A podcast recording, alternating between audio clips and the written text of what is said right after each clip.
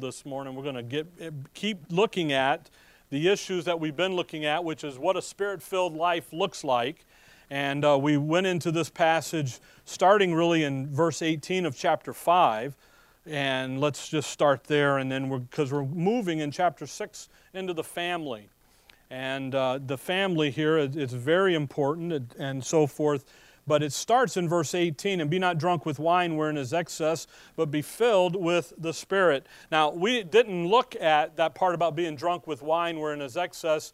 Uh, we're looking at that actually in the men's fellowship and taking it a little deeper because of what Paul is really referencing there. He's not talking about don't go out and tie one on the tie a rag on the bush on Friday nights or Saturdays, and then, you know, climb in the confessional booth on Sunday and confess it and go right back. He's not talking about that. Common sense tells you that. Don't do that.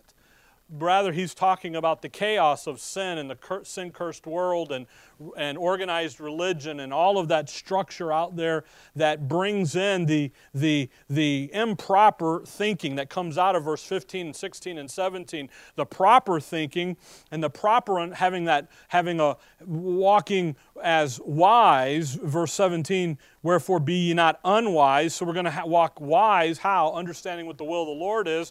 What does he want us to do? Verse eighteen, he doesn't want us to be a part of the wine system out there, the, the religious system, but rather be filled with the Spirit. And being filled with the Spirit corresponds to Colossians over there, the, the corresponding verse there in Colossians three, verse sixteen, where he talks about let the word of Christ dwell in you richly. Let the word grip your life, and let your let the word be what then moves you. And then Paul begins to illustrate it in those four institutions of creation. That when God created man, when he created the world, when he created, he created it when, and he put four pillars into it so that, that you would have an orderly maintenance, an orderly function to society, because that's really what he wanted. God loves people. He created them. He loves people. He died for them at Calvary, but he also then is doing something for them. So he begins there in verse nineteen, twenty, and twenty-one. And the first institution that he created was volition. He said, here, you, Adam, make a choice. You have a choice, but you also are going to reap the consequence of the choice. You got all these trees here to eat, but if you eat of the one I'm going to tell you not to eat of, what's going to happen? You shall surely die. There's a consequence to it. And God, in doing that, put in front of man for the very first time the issue of choice. And he makes Adam make a choice. Now, Adam chose wrong. We understand that. But that institution, so for you to have a spirit-filled life, make the choice to allow the Word of God to grip your heart. And when that happens, verse nineteen, you'll have a melody in your heart to the Lord. Again, notice the verse says, speaking to yourselves in songs and hymns and spiritual songs. And we talked about that and why music is so important, and not just the ragtag band on, you know, again, Friday night. And it used to, used to go to the country western bars. I don't even know if they exist anymore with the way things have been in our society lately. I know at Applebee's the other day the bar was hopping, so I know that was, and that was because the Suns game was on, so it was packed. I'm like, oh, okay, you know, but anyway, the thing is, is first the first realization of the Spirit-filled life for you is that melody in your heart, verse nineteen. Verse twenty, giving thanks always for all things unto God. Having a thankful heart, a heart of gratitude, of, of being thankful. As, as, as a parent, we're going to be talking about parents here. As a mom, as a dad, you know, mom stands at the kitchen sink and does the dirty dishes. You ought to be thankful for the dirty dishes. Usually we wash them and put them in the dishwasher. I understand that. But you still have to handle them. So have an attitude of a thinking process of, hey, I appreciate having to do this. Why? Because that means there's a whole group of people that relied on me to do my job and to be a part of the cog in the wheel. In verse twenty-one, submitting yourselves one to another, there's the servant's heart, that submission heart. Once you have that and you're doing that, that's, that's you. Then the second institution is, is marriage. And that's where husband and wife come together, where man and woman say, let's get married. So then he instructs the wives, and then he instructs the husbands. and he gets down all the way down to verse thirty-three. Nevertheless, let every one of you in particular so love his wife, even as himself, and the wife see that she reverence her husband. The one thing marriage needs. You know, you don't need twenty-five things, and actually the first five get you in trouble, you know. You understand that. You need one thing. You need verse thirty-three. Wives need to be loved and husbands need to be reverenced. And we talked about that and the importance of that last time. We talked about the importance of your marriage as we move now in chapter six, verse one. Children, obey your parents in the Lord, for this is right. Honor thy father and thy mother, which is the first commandment with promise, that it may be well with thee and thou mayest live long on the earth. And now we're going into that third institution, and it's family. God told Adam in Genesis one, he said, you're going to go out there and you're going to replenish and you're going to multiply. You're going to get married and you're going to go out and you're going to have kids, and your kids are going to have kids, and your kids are going to have kids. And you get this multi-level marketing idea down, and you're going to go. And what's going to happen is, is as your kids, as you begin to train your children and your kids see what marriage looks like and what family looks like, then they're going to teach. Because when he says there about in verse four that it may be well with thee, he's not talking about you living to fifty or a hundred and never being sick. He's talking about in the social order and the social structure and the culture we live in, that there will be, it will be stable and there will be godly generations. Our job is to produce, as believers, as husbands and wives, as married, as a family, is to produce godly generations. When we get down into verse four, probably next time, we'll see the, when it says, bring them up in the nurture and the admonition of the Lord. We'll go back into the Old Testament and Moses and Abraham there. And, and the little boy asks Dad, he says, Dad, why do we go to the temple? And Dad spends the rest of that chapter explaining to him why he goes to the temple. What's going on? Dad, why do we do this? Why? Why? Because the child is going to learn. Your, our job is to train, and it's to, and it's to get into them.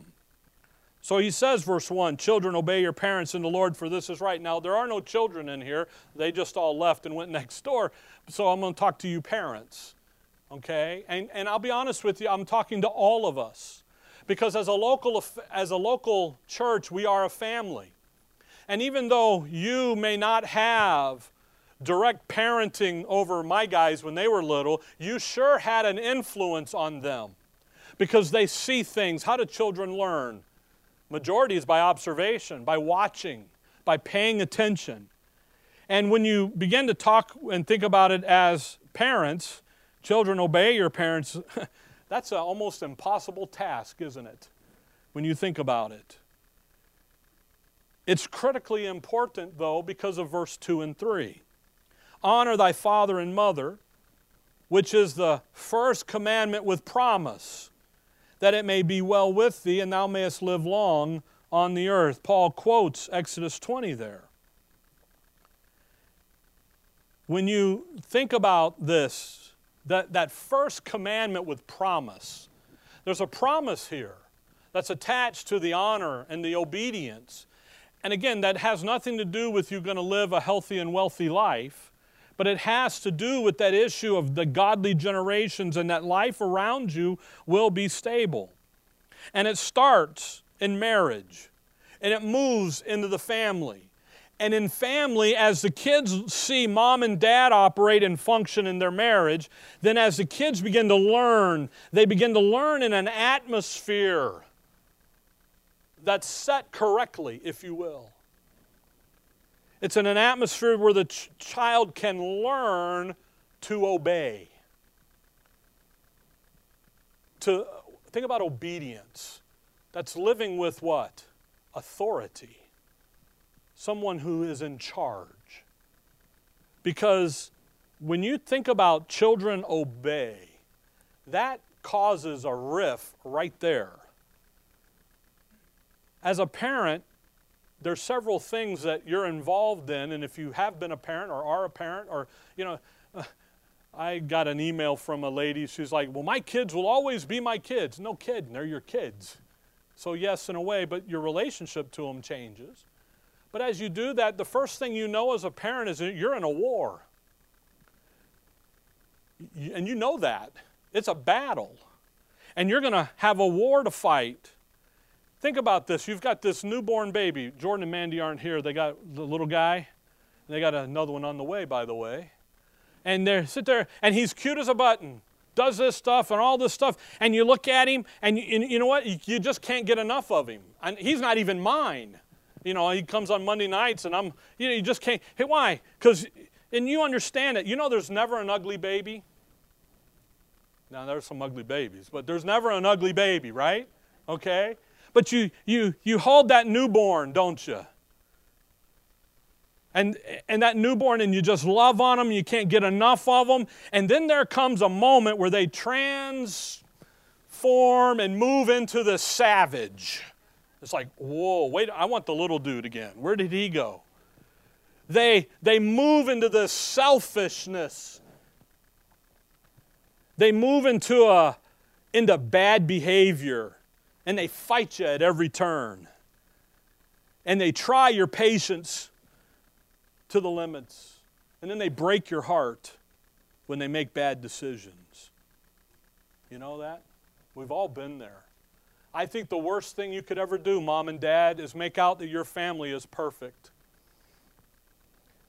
Because you put a status on your, you put a situation on your kids that they'll never live up to. And by the way, nor will you. I know, you're perfect. I, I got it. Yeah. You know, his words, okay. Yeah. We, uh, she knows better. How can that little, beautiful baby, newborn, you know, hug on you, love on you, crawl up in your lap and sit there and just want to be, how can they turn into this savage, selfish? Well, there's some things in Scripture that kind of talk about that. Things that we know, we understand. The first, the first time they make a change in a child's life is the terrible twos or threes, they call it. Now, each kid's different, okay? So that's why it's two and three. Because at that age, they, they begin to struggle to get independence, physical independence. They don't want mom to hug on them. They don't want dad to come up and hold them. They want to be independent. And they begin to struggle. So when they do that, you know what happens to them? They begin to destroy things. You go next door and look at the nursery. Linda makes them clean up. But you go in there in the middle of, and you know what? There's stuff everywhere. They're, they're just little destroyers. There's chaos. Little boy one time was asked what his name was. He says, my name's No Johnny. Because what are you doing at two and three? No, no, no, you know. I... I No, Johnny, that, that's what you're doing. Then all of a sudden they mellow out. And they, they're pretty cool for a few years until that, till the second stage, and that's the teenage years. But don't roll your eyes. You, I, I did. I was like, oh, yeah, yeah. But then I remember when I was their age and what I did to my parents. Oh, my goodness. And in the teenage years, that's now, it's not just the physical independence. Now it's the emotional independence. Because they want to be treated as a what? As an adult. They're moving that way. So what begins to happen? Now they're really trying your patience. Now you really want to, you know, squeeze the life out of them. Figuratively, not literally. But now, why? Because they're, what are they doing? They're growing and they're moving. In verse one, children obey. How do you get them to do that? Honor your father and mother. How do you get them to do that? Well, you're in a war. Always remember that. And the first area of the battlefield is that you need to remember that your child is a sinner. Come over to Romans five. I only have a few verses this morning. That's why I didn't do an overhead or a handout. Romans five, you need to remember that your child came into this world a sinner. Romans five, verse number twelve, wherefore as by one man sin entered into the world, and death by sin, and so death passed upon all men, for that all have sinned. All, by the way, you were, you were a sinner before your child was, you first. But when you deal with that little dude and your and your terrible threes, and they're, you know, you go into the playroom and their bedroom. We didn't have a playroom; they had bedrooms, and you say, "Clean up your bedroom," you know. And then they do it, and or they we did it, and it's all underneath the bed. You've been there? I uh, yeah. We were in there underneath the bed, you know. I or to, to draw a line in the room, you know. One's on one side, one's on the other.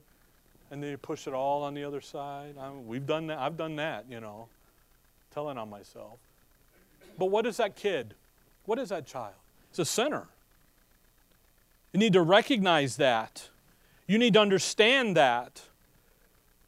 You need to understand that when you struggle, when that kid struggles to obey, because they're a sinner, so obedience is what? Natural or unnatural? Unnatural. The natural bent of that child is what? Me. If you don't like it, I'll just go to grandma's. Take me to grandma's house. She'll let me do whatever I want to do because she's grandma, right? Hey, that's what the, that kid knows that over here. Just go to grandma's house. She'll feed me that. And you're sitting there going, no, I don't want you to have that. So now you're over here, Mom, Dad, I don't want you to have that. Respect, you know, now you got this whole struggle going on. And you know what started it? That little stinking sinner that's sitting in the high chair. The problems today in society around is the fact that most parenting has ignored this very fact that they're sinners. When you look around the world, uh, us today, and you know, you look at our culture, they have no, by the way, that's the second area of war is the culture, but they have no, you're, they have no idea when you say that that's a sinner. Oh, look at those lovely looking little sinners. Aren't they so cute? And they go, what in the world? No, that's, that's my kid's kid, dude. I'm like, yeah, they're sinners and they're going to get you. No, you know, they have no clue. Your child's problem is that they're kin to their daddy. That's their problem. You know what your problem is? You're kin to your daddy. That's the problem. They're born with this issue of being a sinner. So you need to recognize it. You need to understand it. You need to understand that your child will naturally gravitate toward trouble, toward disobedience. You don't have to teach your child disobedience. They go right to it. They came into the world that way.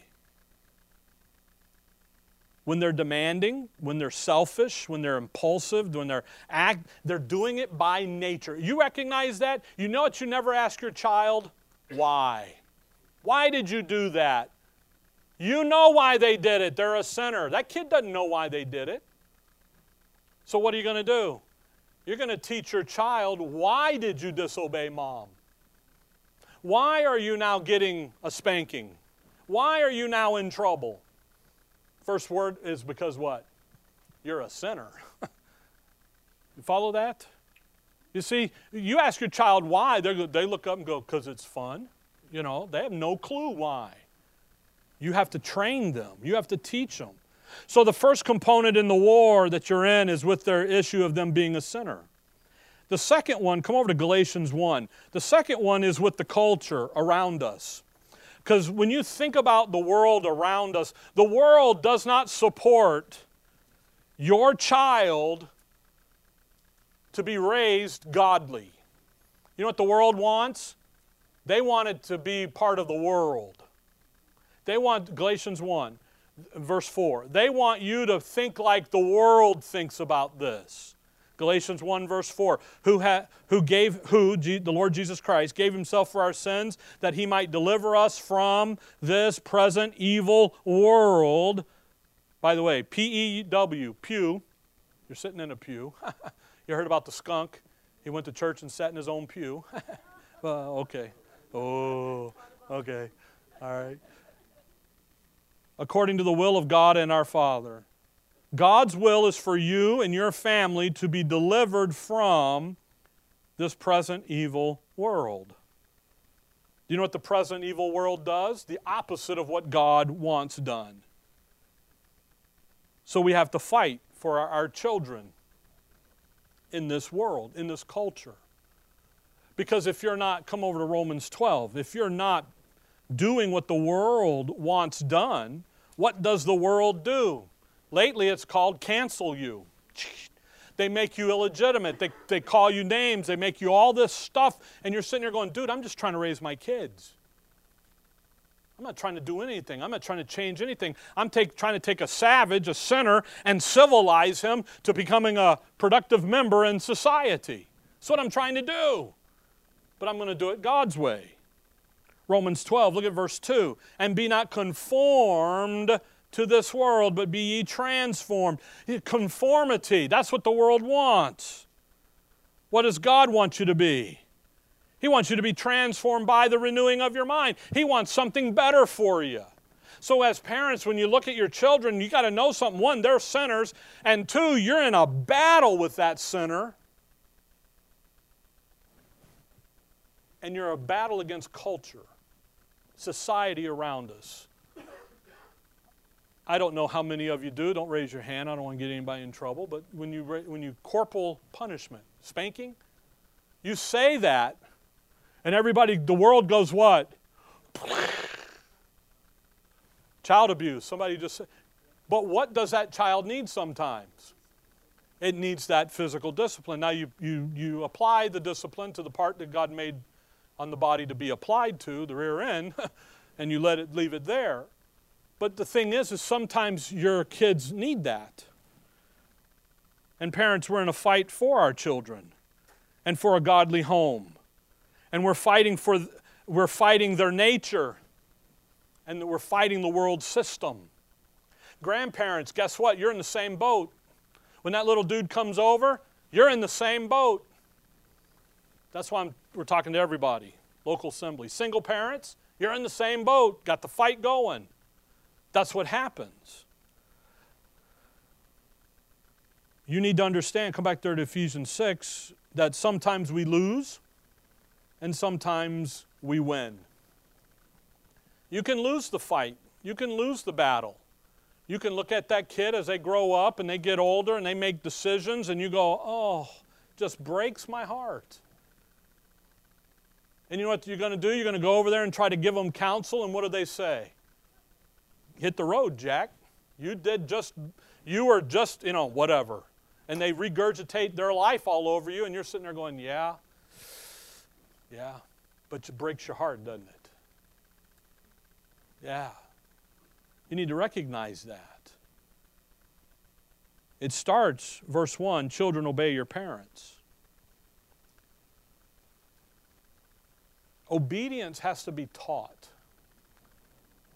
Their nature and the culture around them isn't going to teach them obedience.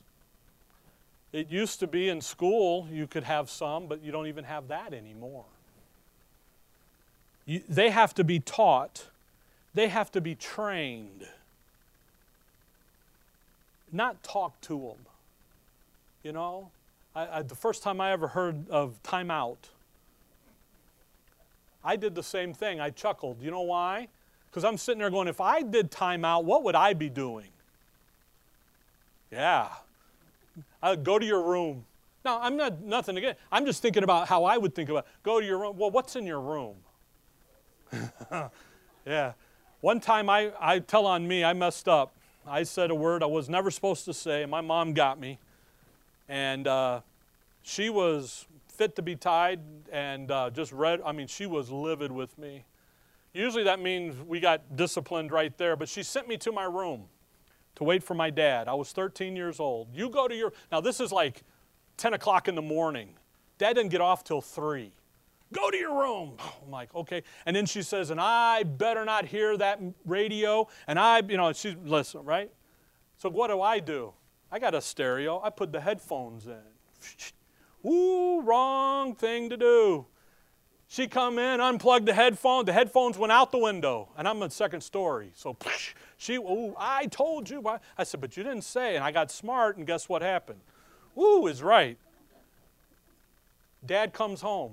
three thirty, he is late. I'm like, dog, oh, because I know what's coming. I know it's going to be bad. So he comes in, and he sits down with me, and he says, your mom wants me. And I said, I know. And he said, but I'm not going to do that with you. I'm like, you're not? He goes, no, but we're going to talk. And for about an hour, we had a conversation of what it was to use foul language and what it demonstrated and what it meant and what it take. What you're doing is taking someone and bringing them down into the gutter with you when you talk like that. And we began to have a conversation about godly language and talk and how you language that's appropriate. And, it, and you know what happened? I learned that day about the use of swearing and bad words and so forth. My mom was not happy with my dad, because what did she want? She wanted the boom. But you know what? I was of the age of what? That ain't going to work. Now we're going to train you. Now we want to teach you something. And if you don't train them and if you don't teach them, you know what you're going to do? You're going to lose the battle. It's going to be lost. Again, never ask your kid why. Why did you do that? They, are, you, they don't know. You know why. They're a sinner. And you need to train them on why you did that.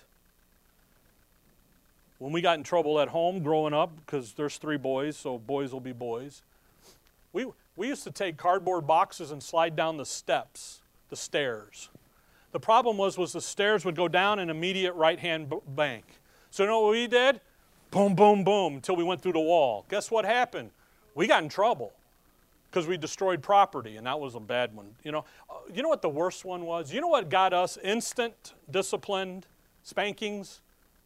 Go into the street.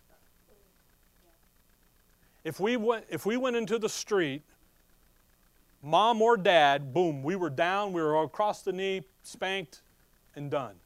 You know why? Because a child does not know the danger of the street.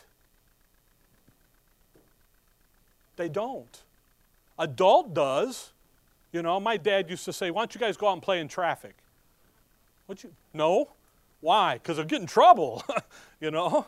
Then we moved into the city in Chicago, and the only place you could play was in the street. So we had to learn new rules. But the thing is, is you know why? Because a child doesn't know. You have to train them. You have to teach them. Again, obedience doesn't come naturally to them. What are you going to have to do? You're going to have to train them. Show them what it looks like. And you know where the first place they'll see it is in the marriage of mom and dad, of their mom and dad. They'll see that. Because what are you trying? Children, obey your parents in the Lord for what? This is right. You're training them the issues of authority and the respect of that authority. That's why verse two and three says what it says. Honor thy father and mother, which is the first commandment with promise, that it may be well with thee and thou mayest live long on the earth. Listen. The first, that first commandment with promise, Exodus twenty. You go back there and you look at it.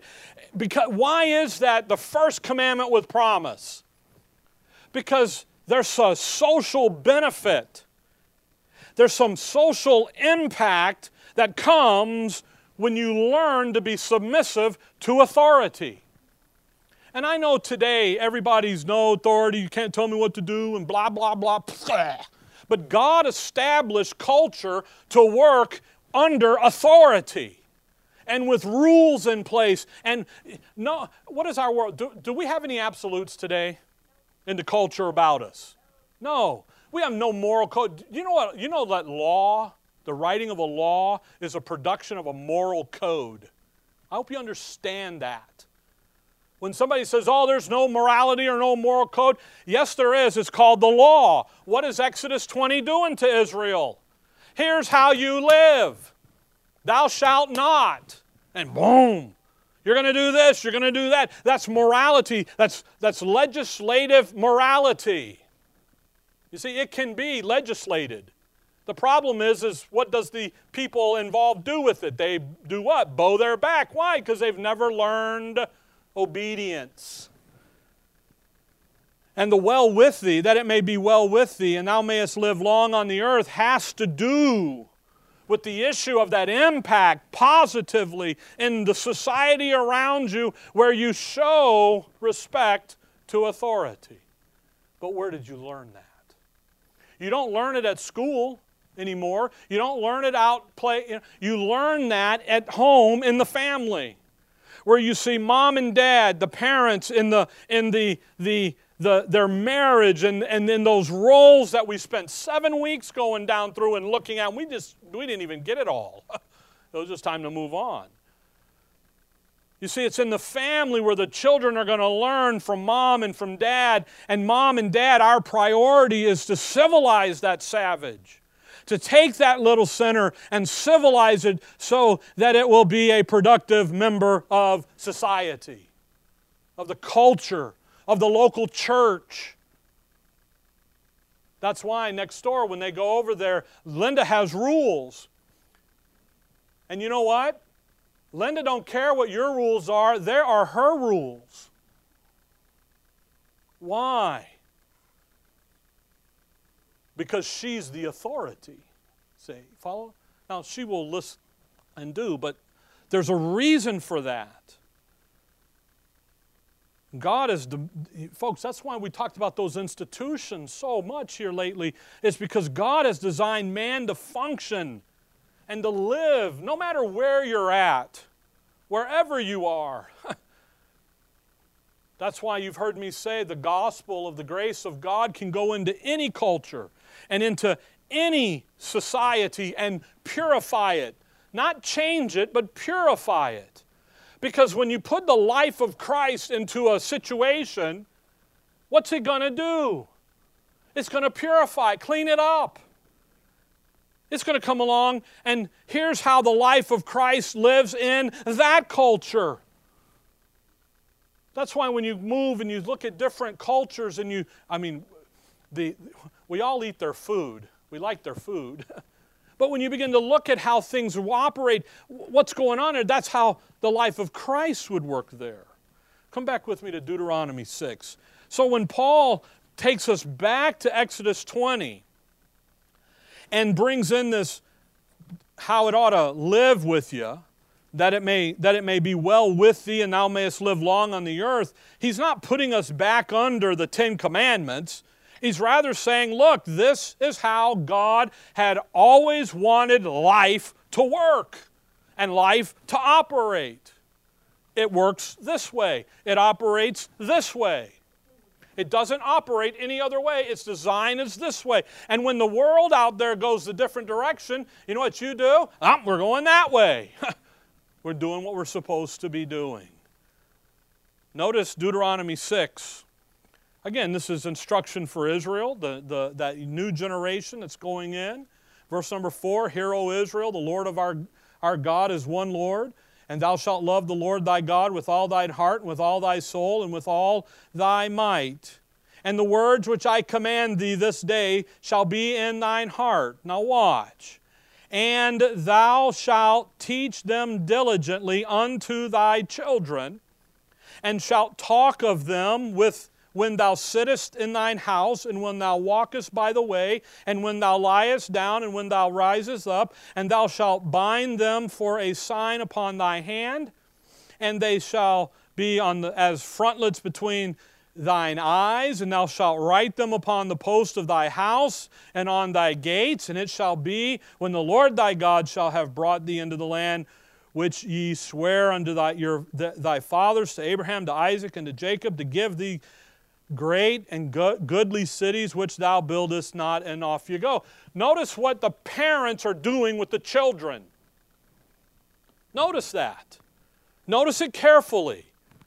What's the parent doing? Verse six. Moses says, These words I command thee this day shall be in thine heart. First, the word started where? With mom and dad. See that? Then mom and dad turn around, and where do they go? To the children. And what do they do to the children? Teach the same thing.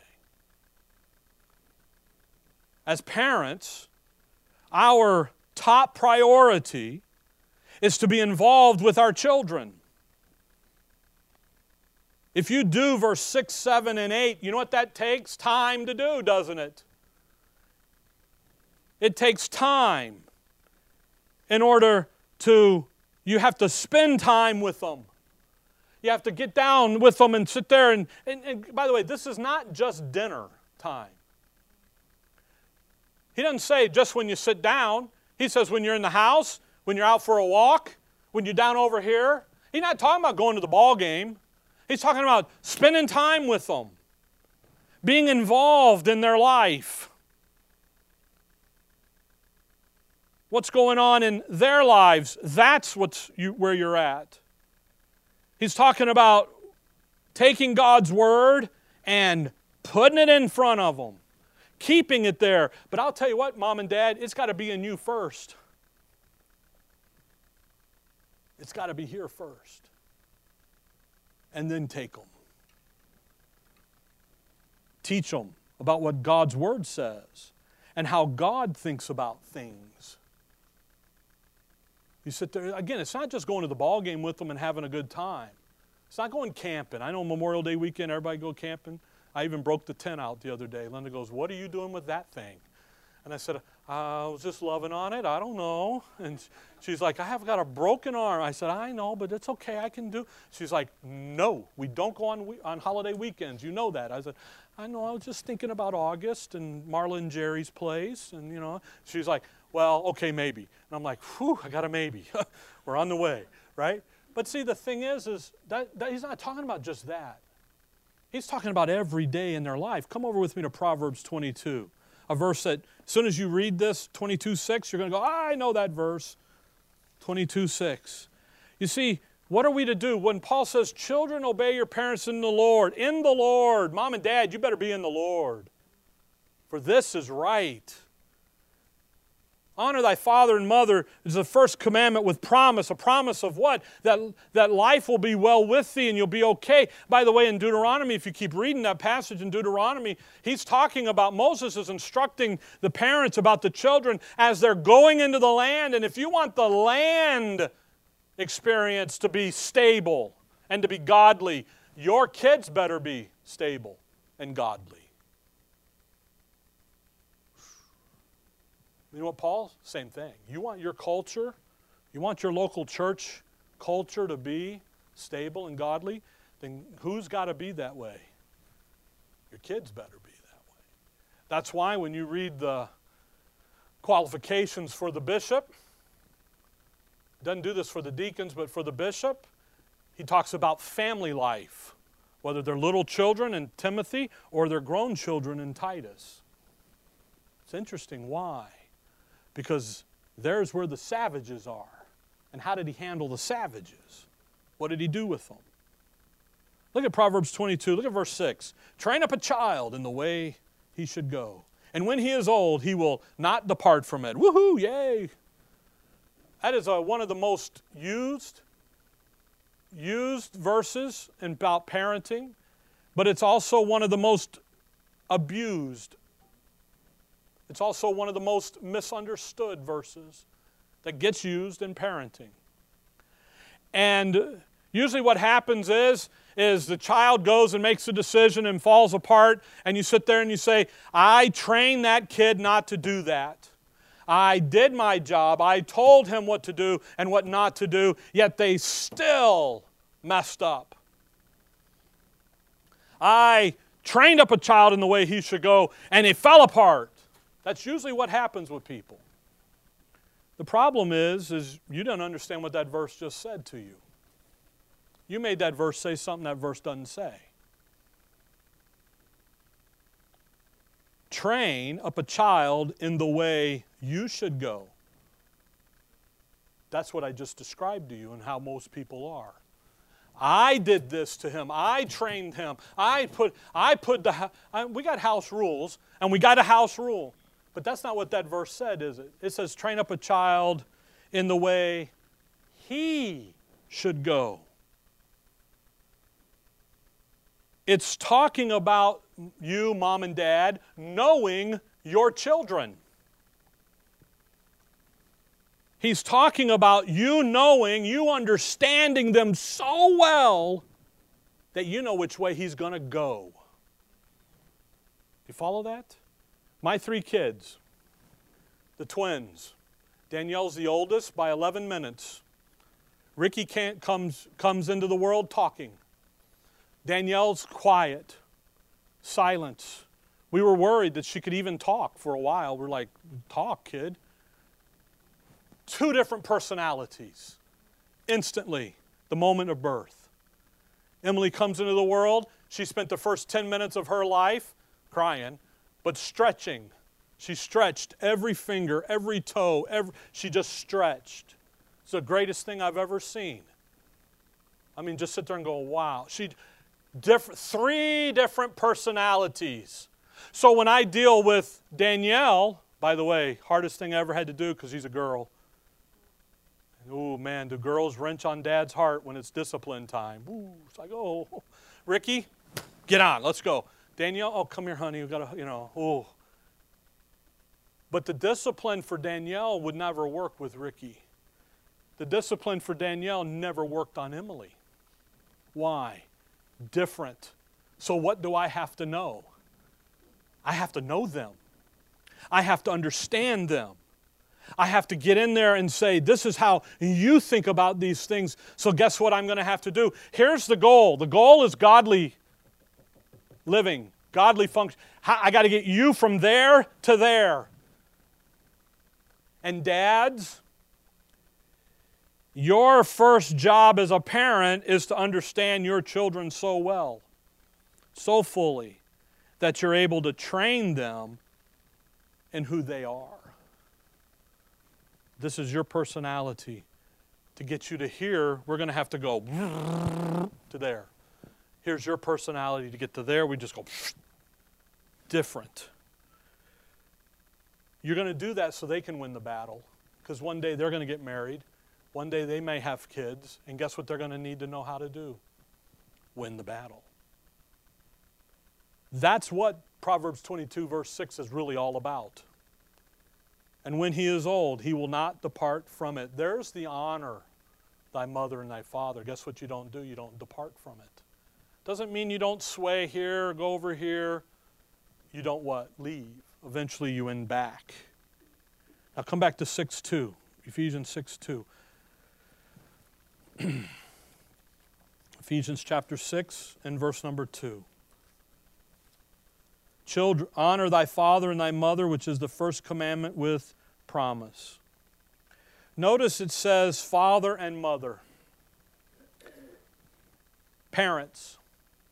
Children, obey your parents. This is a team effort. The, by the way, it doesn't take a village.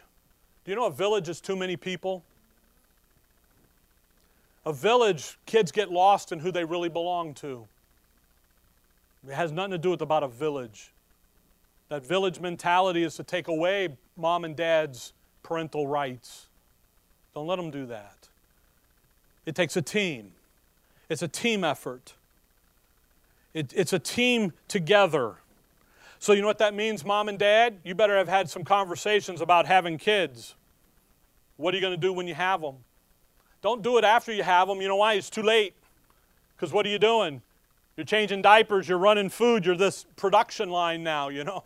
Man, when Ricky and Danielle were, were born twins, we knew they were coming, so we're stocking in, and it literally was just a production line, so much so I don't even remember some of it, you know. I look at pictures and I go, did we do that? She goes, yeah, you were there, see? I go, I'm glad you got a picture because I don't remember. And then we'll do that, and you know, for the first seven or eight years of our marriage, we never celebrated a wedding anniversary. We couldn't remember when it was. We just knew it was the end of November. So at Thanksgiving, which is, it's at Thanksgiving time, we'd go, hey, who you? You know, who are you? Why? Because you get busy with life. It's too late to discuss it then. You discuss it now, before. Hey, how are we going to raise these kids? How are we going to do this? How are we going to do that? Because in your child's life, the most influential thing in their life is the marriage of mom and dad. That's what's most critical. In my experience, children long to be disciplined. They want it. They long to want to obey mom and dad. And that comes from where they're going to learn that is from mom and dad's marriage. They see it. They see that respect for authority. And that's what Paul's getting at. You want to have a godly generations? It's going to start here in the marriage, and it's going to work down into the family. and it takes a team effort. Now, in today's culture, fifty percent of the children are raised in single-parent homes, according to the stats. That's not ideal, is it? But it's reality. If you're a single parent, the whole burden of the team effort falls on you. And yet, you know what it does? It makes you the most important individual in, that, in your child's life. It really does. It's a struggle. That's why there's a couple things in this. First of all, you need to sit with your children or your child and discuss why you're a single parent, so that that child does not think it's their fault. You follow that? Things happen. Life happens. Why did it happen? Because that child is looking for self-esteem and self-identity, and instantly they think about what? If I hadn't done this, then mommy and daddy would have been together. That ain't their prop. That's not their fault. But you have to be honest with them and address that. The second issue is you need to be a godly role model to them. The whole burden's on you. You can't say, I don't want you to go out and do this and this, when you're doing what? Going out doing the same thing. Doesn't work. What's that child going to do? He ain't going to obey you. They are not going to, they're going to bow their back and say, yeah, you first, you hypocrite. So you need, you need to think about those two things. The last one is the big one. Well, they're all big. That's you have to have a support system. You have grandparents. If you have children, you have the local assembly. You know, within the local assembly, the older ladies are to teach and train the younger ladies. You have a support system built in right here. It's amazing. Older ladies that are willing to do it, and younger ladies that need to do what? Be willing to be taught. And the reason for that is because there's a parent missing. Again, it's not ideal, but it's a reality for some. And that's the struggle in this. By the way, in, in six one there, children, obey your parents in the Lord, for this is right. Honor thy father and thy mother, which is the first commandment with promise, that it may be well with thee, and thou mayest live long on the earth. That's the ideal. But we have to work in reality. And you know what God's grace says? Work in the reality. Here it is. Here's what you need to do. You need to be in the Lord. You need to have a game plan. You need to have a road map on how to train this kid up, children up. How are we going to do that? By the way, verse four, six four, and ye fathers, provoke not your children to wrath, but bring them up in the nurture and admonition of the Lord. There's our road map. We'll get that next time, okay? Maybe you say, yeah, but, you know, by the way, in, in, obey your parents in the Lord. Parents in the Lord as well. As we're raising our children, it's possible to raise your child in a godly way. It's possible to be successful. And you may sit here and go, yeah, but my guys are gone and raised. They got their own family. I'm grandparents. Okay, draw a line in the sand and start today where you're at. It doesn't say you, you can't go back and fix. But you sure can draw the line in the sand and say, okay, here's day one. Let's go. Memorial Day weekend. We've been here ten years in this building this weekend. Let's go forward. Let's draw the sand. Let's, as a parent, when my guys got on their own and I released them to their adulthood, I sit there, you know what that was? That was a line in the sand. Okay, moving forward, I have to deal with them this way now. You do the same thing. You don't have to go back. You can't go back and fix the past. But you sure enough can say, you know what, moving forward, we're going to do this. As grandparents, you have the greatest influence. Parents, use your grandparents. Use your parents. Why? Because they raised you. They know what's going on, usually. I don't know, sometimes I don't know. Sometimes I don't think anybody knows what's going on. Put that line there. Say, okay, moving forward, we're going to do this. Understand the roadmap. It's coming, verse four. We'll get there next time.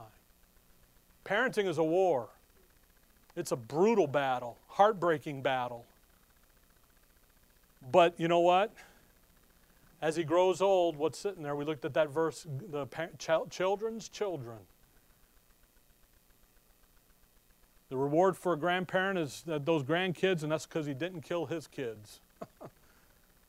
Dad says that all the time. I'm getting there. I don't know yet. We'll see if he's right or not. That's the thing. That's what needs to happen. You know what a spirit-filled life in your family is going to look like? Your children ain't going to be perfect. Nowhere does he say kids are perfect. But you as a team, mom and dad, parenting, come together and say we're going to produce, we, we're working towards producing a godly generation. That's what we're after. And when you do that, when you let the Word of God grip your heart in this area and say, let's do that. Then when we get down into the nurture and admonition of the Lord, you know what, that, that's easy. That's just putting the right message in front of them and keeping God's grace the issue. Okay? All right. Dear Heavenly Father, we thank you for the morning, Lord. We thank you for your word. We thank you for the opportunity that we have to study it together. And Lord, I just pray that it will be instructive to our hearts so that your grace can be lived out in our lives to your glory. In your name we pray. Amen. All right.